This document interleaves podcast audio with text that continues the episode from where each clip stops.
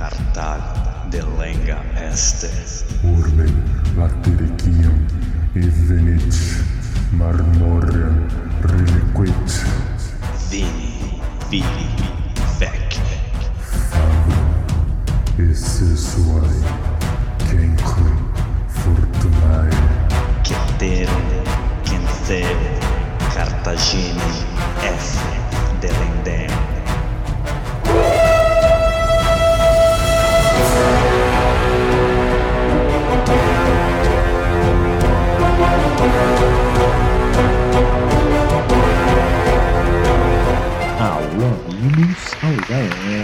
estamos de volta para o centésimo, vigésimo quarto episódio do podcast com Marnua e Crua. Quem vos fala é Bruno Prange, seu apresentador e editor deste humilde podcast. E para o nosso mural de recados,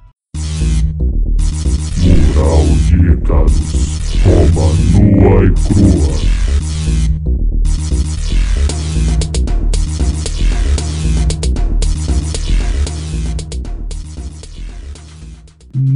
Muito bem, pessoal. Gostaria de falar que finalmente estou no meu novo palácio imperial, na minha nova humilde residência. Então, galera, hoje é o dia 19 de 6, aqui estou de 2023 fazendo a primeira gravação no meu novo estúdio e veremos, espero que em julho consiga retomar atividades de sempre. Quero também comunicar que chegamos à incrível marca de 100 mil reproduções, isso é muito legal. Muito obrigado a todos aí que ouvem, recomendam. Aproveito a deixa para pedir aquelas 5 estrelas no Spotify, no Apple Podcasts, pedir para deixar aquele comentário maneiro, espalhar para os amiguinhos e quem puder, é claro, fazer aquela contribuição financeira que ajuda muito, ou pelo Pix Bruno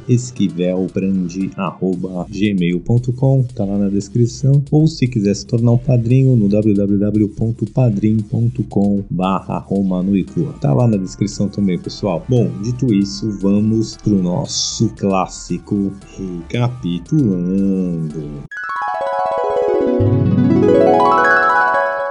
No último episódio, vimos o início da Batalha de Ácio, onde Marcos Agripa toma iniciativa, consegue montar dois ataques anfíbios, tomando posições navais, e o outro trazendo tropas ali da Itália para a Grécia e pinçando assim as forças de Marco Antônio e também quebrando a sua linha de suprimentos. O Marco Antônio resolve atacar as forças ao norte, né? Contra-atacar, usando ali as forças que estão sob comando direto do Otávio Otaviano. Ele tem umas pequenas escaramuças ali, mas nenhum ataque decisivo. E como as tropas de Otávio Otaviano estão numa posição muito bem defendida, terminamos o episódio passado com Marco Antônio avaliando as suas opções. Bora pro episódio de hoje. Roma, Roma,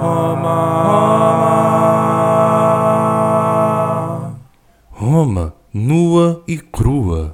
Muito bem, pessoal. Após Marco Antônio fazer pequenos ataques ali na força de Otávio Otaviano para testar suas defesas e verem que sim, elas eram formidáveis, ele então vai para um também um morro ali, uma posição defendida, monta o seu acampamento ali enquanto pensa o que fazer. E aqui, pessoal, uma lição de humildade para Tonho, porque ele começou cheio de tropa, cheio de dinheiro, cheio de barco, cheio de moral. Na moral, na moral, só na moral.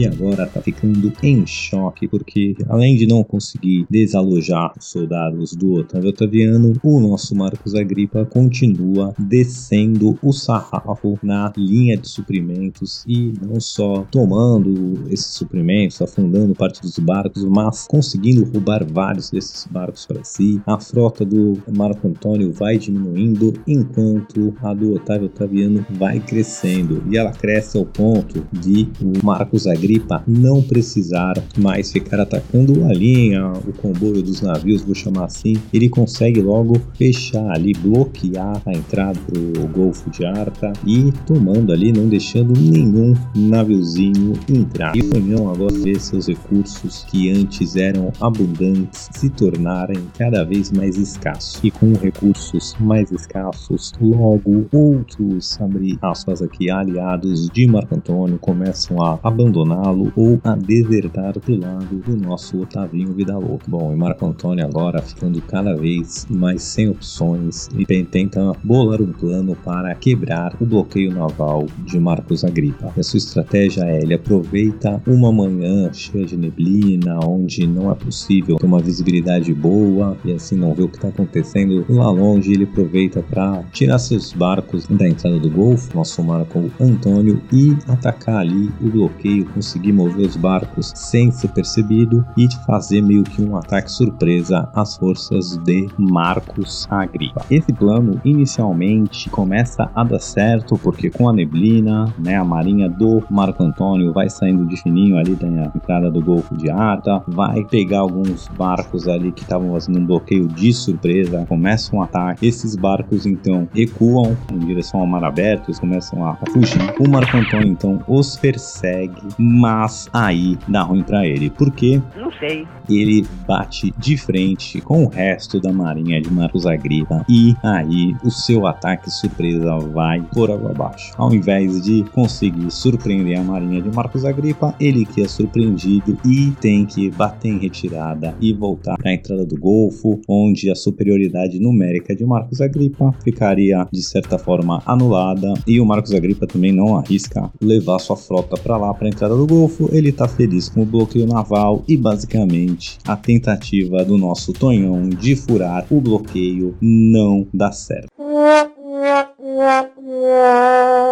E com mais essa tentativa frustrada, é outra deixa para mais aliados abandonarem Marco Antônio. Não só pela ficar cada vez mais evidente que as chances do Marco Antônio vencer essa guerra vão diminuindo, mas também porque começa a realmente faltar alimento. Bom, Marco Antônio vendo a situação ficar desesperadora, reúne seu conselho ali de generais, aliados e tenta abolar um plano. A situação naval estava crítica, né? Ele tinha até uma marinha ainda poderosa, uma marinha moderna, mas ela estava ali presa no Golfo de Arta, seus barcos de transporte, a maioria foram perdidos, então a linha de suprimentos estava quebrada, os suprimentos ali das tropas cada vez mais escasso, cada vez mais sendo fracionados e a situação que estava crítica, agora sem quebrar o bloqueio se torna desesperadora, porque não tem mais como ficar ali, cada dia que passa os seus alimentos, seus suprimentos vão acabando e acabou os suprimentos, acabou a guerra. E o que que eles então esse conselho junto com o Marco Antônio, eles tentam decidir uma nova estratégia Em latim, estratégia. Para tentar sair dessa situação. E não tem muitas opções, né? Basicamente, o, o conselho ali traz duas opções para Marco Antônio. Uma leva ali de generais romanos, o que, que eles queriam? Que Marco Antônio migrasse para o norte, né? Ali em direção à Macedônia e tentasse se posicionar estrategicamente e oferecer uma batalha campal para decidir essa guerra numa grande batalha ao estilo romano. Já uma outra parte aí de reis aliados e da nossa Clecleo tinha uma outra ideia. Eles queriam forçar uma grande batalha também, porque é a única solução que tem, mas no mar, né? E não é muito difícil pensar que o Marco Antônio vai com a Cleópatra e decide por uma batalha naval. E vamos dizer que os generais romanos não ficam muito felizes e outras pessoas, aliados ali de Marco Antônio, também vão aproveitando essa deixa para abandoná-lo, desertarem, fugirem, mas foi tomada a decisão. Vai haver uma grande batalha naval. E parece que o Marco Antônio está aqui hipnotizado pela Cleópatra, mas eu acho que os argumentos pela batalha naval são bem razoáveis e vou colocá-los aqui. Bom, se o Marco Antônio migrasse para o norte, mais longe ainda da sua linha de suprimentos, né, cedendo basicamente todo o controle naval, porque ele não teria como levar os navios, então basicamente ou ele ia ter que tocar fogo, ou ele ia perder a sua marinha, no mínimo, ia ceder totalmente o controle dos mares para o Otávio Otaviano, e nada garante que Otávio Otaviano, Agripa ia segui-los e iam aceitar uma batalha campal para decidir essa guerra. E o outro ponto é a marinha do Marco Antônio, apesar de ter sofrido pesadas perdas, ainda era uma marinha muito boa, barcos de guerra de última geração, um pessoal ali experiente, marinheiros experientes. Então, a- as opções era ceder completamente o mar para os adversários e esperar que eles aceitem uma batalha campal e né, o Marco Antônio ir para mais longe ainda da sua linha de suprimentos ali do Egito e basicamente se arriscar a perder a guerra sem nem poder lutar, porque sem comida ninguém luta, né? Também tô cagado de fome. E então acho que assim a batalha naval realmente fazia mais sentido. Só os generais romanos ali que achavam que era abaixo deles fazer uma batalha naval e sim uma batalha campal. Mas, dados os argumentos da Cleo, é isso que ele decide e o Marco Antônio e a galera ali dele começa a se preparar para essa grande batalha naval. Ele reúne todos os marinheiros, todos os suprimentos, todas as suas tropas e os barcos que ele não vai conseguir usar nessa batalha, ele logo toca fogo fogo. Para não deixar cair na mão dos inimigos. Então ele vai preparar ali um grande confronto naval para ver se decide de uma vez por todas essa guerra civil. E se a gente voltar um pouco no tempo aqui, é, no começo ali, a gente está agora no outono de 32 a.C. e o Marco Antônio começou essa campanha escolhendo a posição, com uma marinha muito grande, com quase aí 70 mil tropas, mais uma grande frota de última geração, suprimentos, recursos do Egito toda à disposição. Ele, né, escolheu ali o Golfo de Arta para montar sua base. Ele saiu todo pimpão. Lembrando aqui que até agora a gente não teve nenhuma grande batalha, né? Teve essa tentativa de quebrar o bloqueio naval, que foi nada muito grandioso, só uma tentativa de quebrar o bloqueio sem uma grande batalha, pouquíssimas perdas de equipamentos ou, ou pessoas. Ele também tentou, antes disso, desalojar ali o Otávio Otaviano da posição defensiva que estava, mas também foi só ali umas escaramuças, nada muito grande, nada decisivo e basicamente com posicionamento, logística e com ataques de mar e terra coordenados, dois ataques, né, que o nosso glorioso Marcos Agripa programou, ele tá vencendo a guerra sem ter que lutar, colocou, trocou, inverteu completamente a situação, lembrando que o Otávio Otaviano e o Agripa que começaram tendo que correr atrás com recursos escassos, mas agora já dominaram grande parte da frota do Marco Antônio, conseguiram roubar vários barcos, muitos suprimentos e conseguiram quebrar a linha de suprimentos do Marco Antônio. E agora é o Marco Antônio que está aí desesperado, precisando correr atrás de uma batalha porque tá vendo seus aliados irem embora, viu sua linha de suprimentos ser destruída, Parece que o jogo virou, não é mesmo? Então, agora no tudo ou nada, eu só quero aqui fazer essa ressalva para o brilhantismo militar do Marcos Agripa, que tá vencendo a guerra sem nem precisar lutar. Só para fechar aqui o nosso glorioso Marcos Agripa, eu vou fazer aqui uma, uma citação, abrir aspas, da Santizou, do livro da Arte da Guerra, né? Que ele uma frase ali que é muito interessante, que ele diz que Guerreiros vitoriosos primeiro vencem e depois vão pra guerra, enquanto os guerreiros derrotados, eles vão pra guerra e depois tentam vencer. E é basicamente isso que o Agripa fez. Ele armou o tabuleiro que antes de precisar de fato entrar na batalha, ele tá vencendo ela. Então, palmas pro nosso Marcos Agripa. E bora ver como é que o Marco Antônio está preparando essa grande batalha naval. Com o dia 2 de setembro de 31 a.C. e vai começar a batalha. O que, que o Marco Antônio tenta fazer? Né? Eu disse, ele reúne todos os seus barcos, toda a sua marinha, posiciona a sua frota no formato de um crescente ali, de uma meia-lua, na entrada do Golfo de Ata, enquanto o Marcos Agripa, ele tá lá com a sua frota, né? Como eu disse, um pouco mais distante ali da entrada do Golfo, vou chamar assim, em mar aberto e basicamente as duas frotas ali preparadas pro embate. E vamos dar mais uma olhada nesses barcos aí. A vantagem numérica estava ali com o Otávio Otaviano e com o Marcos Agripa, mas essa marinha deles né, era composta em grande parte por navios que foram tomados do próprio Marco Antônio e na sua maioria esses navios que eles tomavam eram navios de transporte que eles adaptam ali para luta, mas são navios grandes, desengonçados, não navios de guerra como a frota do Marco Antônio era. Então, como é que era a frota do Marco Antônio? Basicamente composta ali do que havia de mais moderno e melhor em termos de tecnologia naval, de barcos bélicos. Então,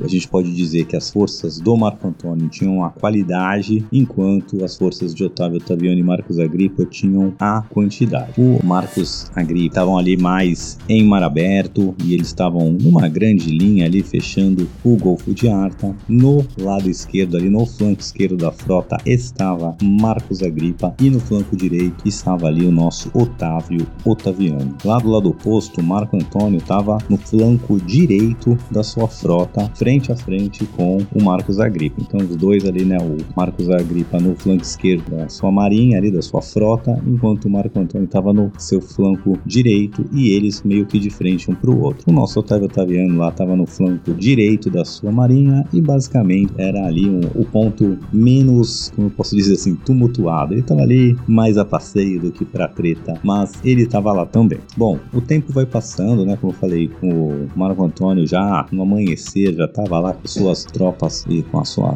frota posicionada. E qual que era a sua ideia, né? Ele sabia que tinha menos barcos, mas que tinha melhores barcos. Então ele queria, né, atrair o Marcos Agripa ali para a entrada do Golfo, porque numa passagem mais estreita, os barcos, a, a quantidade ia ser neutralizado, uma vez que caberia um número X de barcos ali. E o Marcos Agripa e o Otávio Otaviano queriam exatamente o oposto, atrair o Marco Antônio para fora ali da entrada do Golfo para poder, com a sua quantidade superior de barcos, usar isso em sua vantagem, quem sabe flanquear ou quem sabe usar alguma manobra ali para usar a vantagem numérica. Outro ponto importante da gente tocar aqui, lógico que tinha ali o estilo naval de luta, de com barcos, de né, você chega perto, tinha como se fosse balistas, catapultas, arqueiros, gente que tentava botar fogo no barco do outro. É, existia uma luta realmente com os barcos, de os barcos se baterem. A proa do barco geralmente ela era bem reforçada com ferro e você se conseguisse manobrar e bater na lateral de um barco inimigo você conseguia afundar.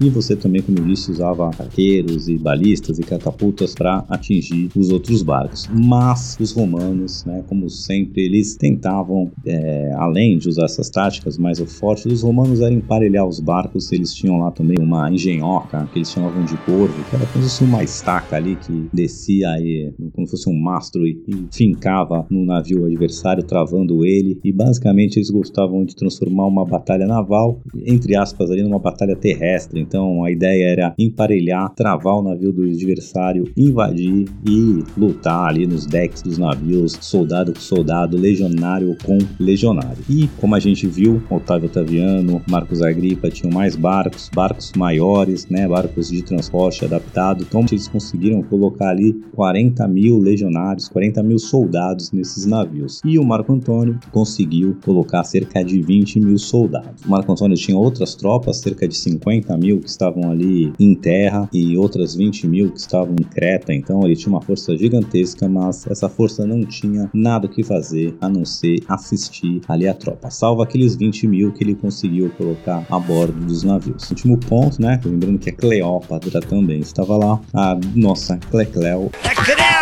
Ela não estava, ela estava ali, né? Até com no, nas embarcações também, com uma chamasse uma escolta real ali, mas ela tinha cerca de uns 80 barcos que ficaram como se fosse uma reserva perto da Cleópatra. O tesouro, todo o tesouro que eles tinham levado para a guerra, estava no navio da Cleópatra. Então a Cleópatra estava também posicionada no mar, mas atrás ali daquela formação de um crescente que o Marco Antônio fez para a guerra, ela e mais cerca ali de 80 navios estavam em reserva para ver o que acontecia. Bom, as horas vão passando e ninguém faz o primeiro movimento. Lembrando, né, que o Marco Antônio queria atrair as forças do Otávio Otaviano lá para o Golfo e o Otávio Otaviano e o Marcos Agripa queriam atrair o Marco Antônio para mar aberto. E o tempo vai passando e ninguém vai fazendo o primeiro movimento. Porém, o nosso Otávio Otaviano, Marcos Agripa estão de boa. Linha de suprimentos bem estabelecida, sem pressa nenhuma. Se essa batalha se esse dia passar sem dar em nada, mais um dia para eles, nada demais. Porém, para o Marco Antônio, ele estava numa situação crítica, linha de suprimentos completamente comprometida, perdendo aliados todo dia. Então, se ele não fizesse nada, se aquela batalha não acontecesse, ele estava numa pior. Então, lá por volta do meio-dia, ele vendo que o Otávio Otaviano e o Marcos Agripa não iam cair na sua armadilha, ele então resolve partir para ataque e vai começar o pau.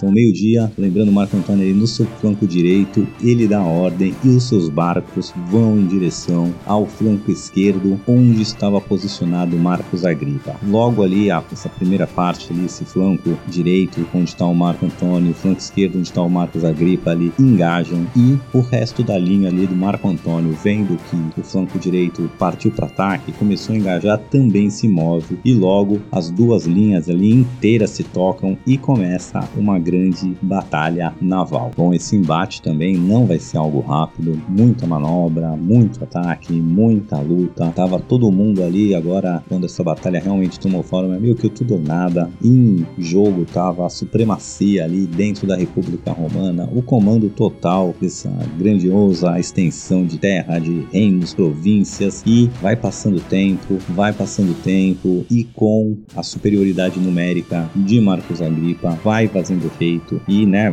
as perdas vão acontecendo dos dois lados, mas quem tem mais barco pode perder mais, quem tem menos tem que ser mais cuidadoso. E as perdas vão acontecendo e ali principalmente no flanco direito do Marco Antônio a situação começa a ficar crítica. Sua linha vai afinando com barcos afundados e ele tem que pensar rápido e manda que parte ali dos seus barcos que estavam engajados no centro, né? Então a gente tem o flanco direito ali, o centro, o flanco esquerdo, o Marco Antônio no flanco direito começa a tomar um preju, o preju começa a ficar ruim para ele e o que ele faz é ordenar que novos barcos ali, que outros barcos que estavam engajados na luta do centro, desengajem do centro e fortaleçam ali o flanco direito onde ele estava, onde a luta estava ficando pior para eles. Essa manobra dá certo, ele reestabiliza ali o flanco direito, mas Marcos Agripa também responde e basicamente faz a mesma coisa. Agora tem mais barcos no centro ali liberados também para ele. Ele direciona esses barcos ali pro flanco esquerdo da linha romana, né? De novo ali frente a frente com, com o flanco direito da linha do Marco Antônio e reestabelece ali a supremacia numérica e a batalha volta a ficar como estava, mas uma batalha duríssima e o bicho pegando. No meio dessa algazarra toda, a nossa delicinha da Cleópatra, ela vê que o centro ali da linha ficou muito fino, porque tanto os barcos do Marco Antônio saíram do centro para ir lá para ele, quanto o centro ali também do Marcos Agripa também afinou para ir lá para o flanco esquerdo e a batalha ficou basicamente com dois flancos bem congestionados e uma linha bem fina ali no meio. A Cleópatra vendo isso não pensa duas vezes, ela arma suas velas e sai a toda velocidade. Todas as suas embarcações ali, cerca de 80 que compunham ali a chamar ali a comitiva da Cleópatra, eles hasteiam as velas e saem a milhão basicamente ali atropelando o centro. Ninguém entendia se ali vai ser uma manobra militar, lembrando que quase todos os barcos ali que estavam engajados no combate ou tinham completamente desmontado as suas velas ou tinham baixado elas completamente, porque nessas batalhas é, é tudo no remo, era não era os ventos que ajudariam e a Cleópatra aproveita isso porque ela usa as forças do vento, consegue quebrar ali o centro da linha, mas ela não pensa em engajar na treta não. Ela mete é o pé e vai embora, foge com todo o seu tesouro e com a sua frota ali de cerca de 80 navios. O Marco Antônio, vendo o que aconteceu, ele se joga no mar, nada ali para uma embarcação menor, sobe nela e vai atrás da Cleo. O Marco Antônio então segue ali a Cleo em fuga, consegue chegar ali, chega no barco dele, né? Ele, apesar de ter ido uma embarcação menor, mais rápida, ele também não vai só com aquela, cerca de mais 30, 40 barcos ali vão com o Marco Antônio fugindo da luta. No meio daquele pandemônio, ninguém tá entendendo muito o que tá acontecendo. O Marco Antônio então chega ali perto, sai do barco que ele tava, entra no barco da Cleópatra. Ninguém sabe se isso era um combinado deles, dela fugir realmente com o tesouro para poder continuar a guerra, ou se ele esperava que ela engajasse na treta. O que a gente sabe é que ele foge, vai atrás dela, sobe no barco dela, mas se nega a falar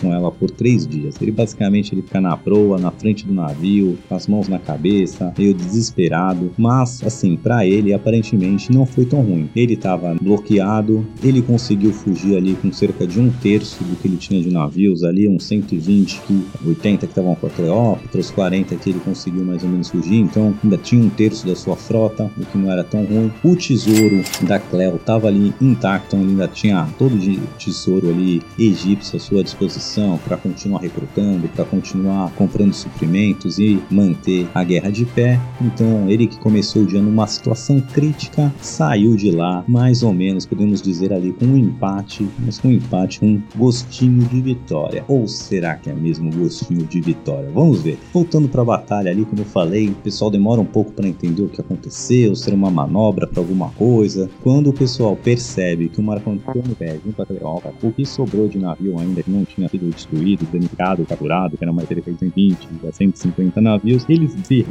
para Marcos Agripa e Otávio Otaviano. Nisso ele já perde, né, um terço da frota é, foi perdida ali em combate, afundado, outro terço se rendeu e ele conseguiu escapar com um terço da tropa. Aquelas 50 mil tropas terrestres que não embarcaram, que estavam ali por perto, o que acontece com elas? Né? Elas vendo que o Marco Antônio meteu o pé, que eles já estavam ficando sem comida, a ideia era que eles né, fossem para o leste e depois voltassem para o Egito, se encontrassem com o Marco Antônio, mas eles vendo que o Marco Antônio meteu o pé, vendo todas as presepadas, eles então se comunicam com Otávio Otaviano, oferecem ah, uma rendição, contanto que Otávio Otaviano os trate como se eles estivessem do lado vencedor, ou seja, ganhassem os bônus de guerra deles, ganhassem espólios, fossem dispensados com honras, ganhassem suas terras. Então, basicamente, Ele falou: olha, cara, finge que a gente estava do teu lado o tempo inteiro, que a gente se entrega e morre por aqui a nossa treta. Otávio Otaviano não era bobo, não ia perder uma chance ali de acabar com 50 mil tropas. Ele aceita essa oferta e essas 50 mil tropas vão pro Beleléu, se juntam a Otávio Otaviano. O Marco Antônio ainda tinha cerca de 20 mil tropas que estavam ali em Creta, no norte da África, ali mais pro leste do Egito. Ele fugiu com a Cleópatra, ele tenta coordenar ali com essas tropas, tenta chegar lá, mas quando ele chega com seus barcos lá, a notícia que a guerra deu ruim chegou antes dele e essas tropas também basicamente mandam o Marco Antônio pastar e se negam a obedecê-lo. E só sobra pro Tonhão e pra Cleo voltarem pro Egito para tentar lutar mais um dia. Não só os soldados, né, agora, o que tinha sobrado ainda de senador, é, cavaleiros, equestres, o que fosse ali de pessoa romana importante que ainda estivesse do lado do Marco Antônio, ou qualquer rei aliado ali do leste, todo mundo deserta o Marco Antônio, então ele fica numa situação muito pior em termos de aliados também. Bom, mas de qualquer forma, Tonhão e Cleo conseguem chegar no Egito, são salvos, com cerca aí de 120 navios de guerra, tesouro intacto e eles têm capacidade, dinheiro e tempo agora para bolar um novo plano e tentar sair dessa. E qual será esse plano? Bom, pessoal, isso fica pro próximo episódio, porque por hoje é só. Fique com a gente e até!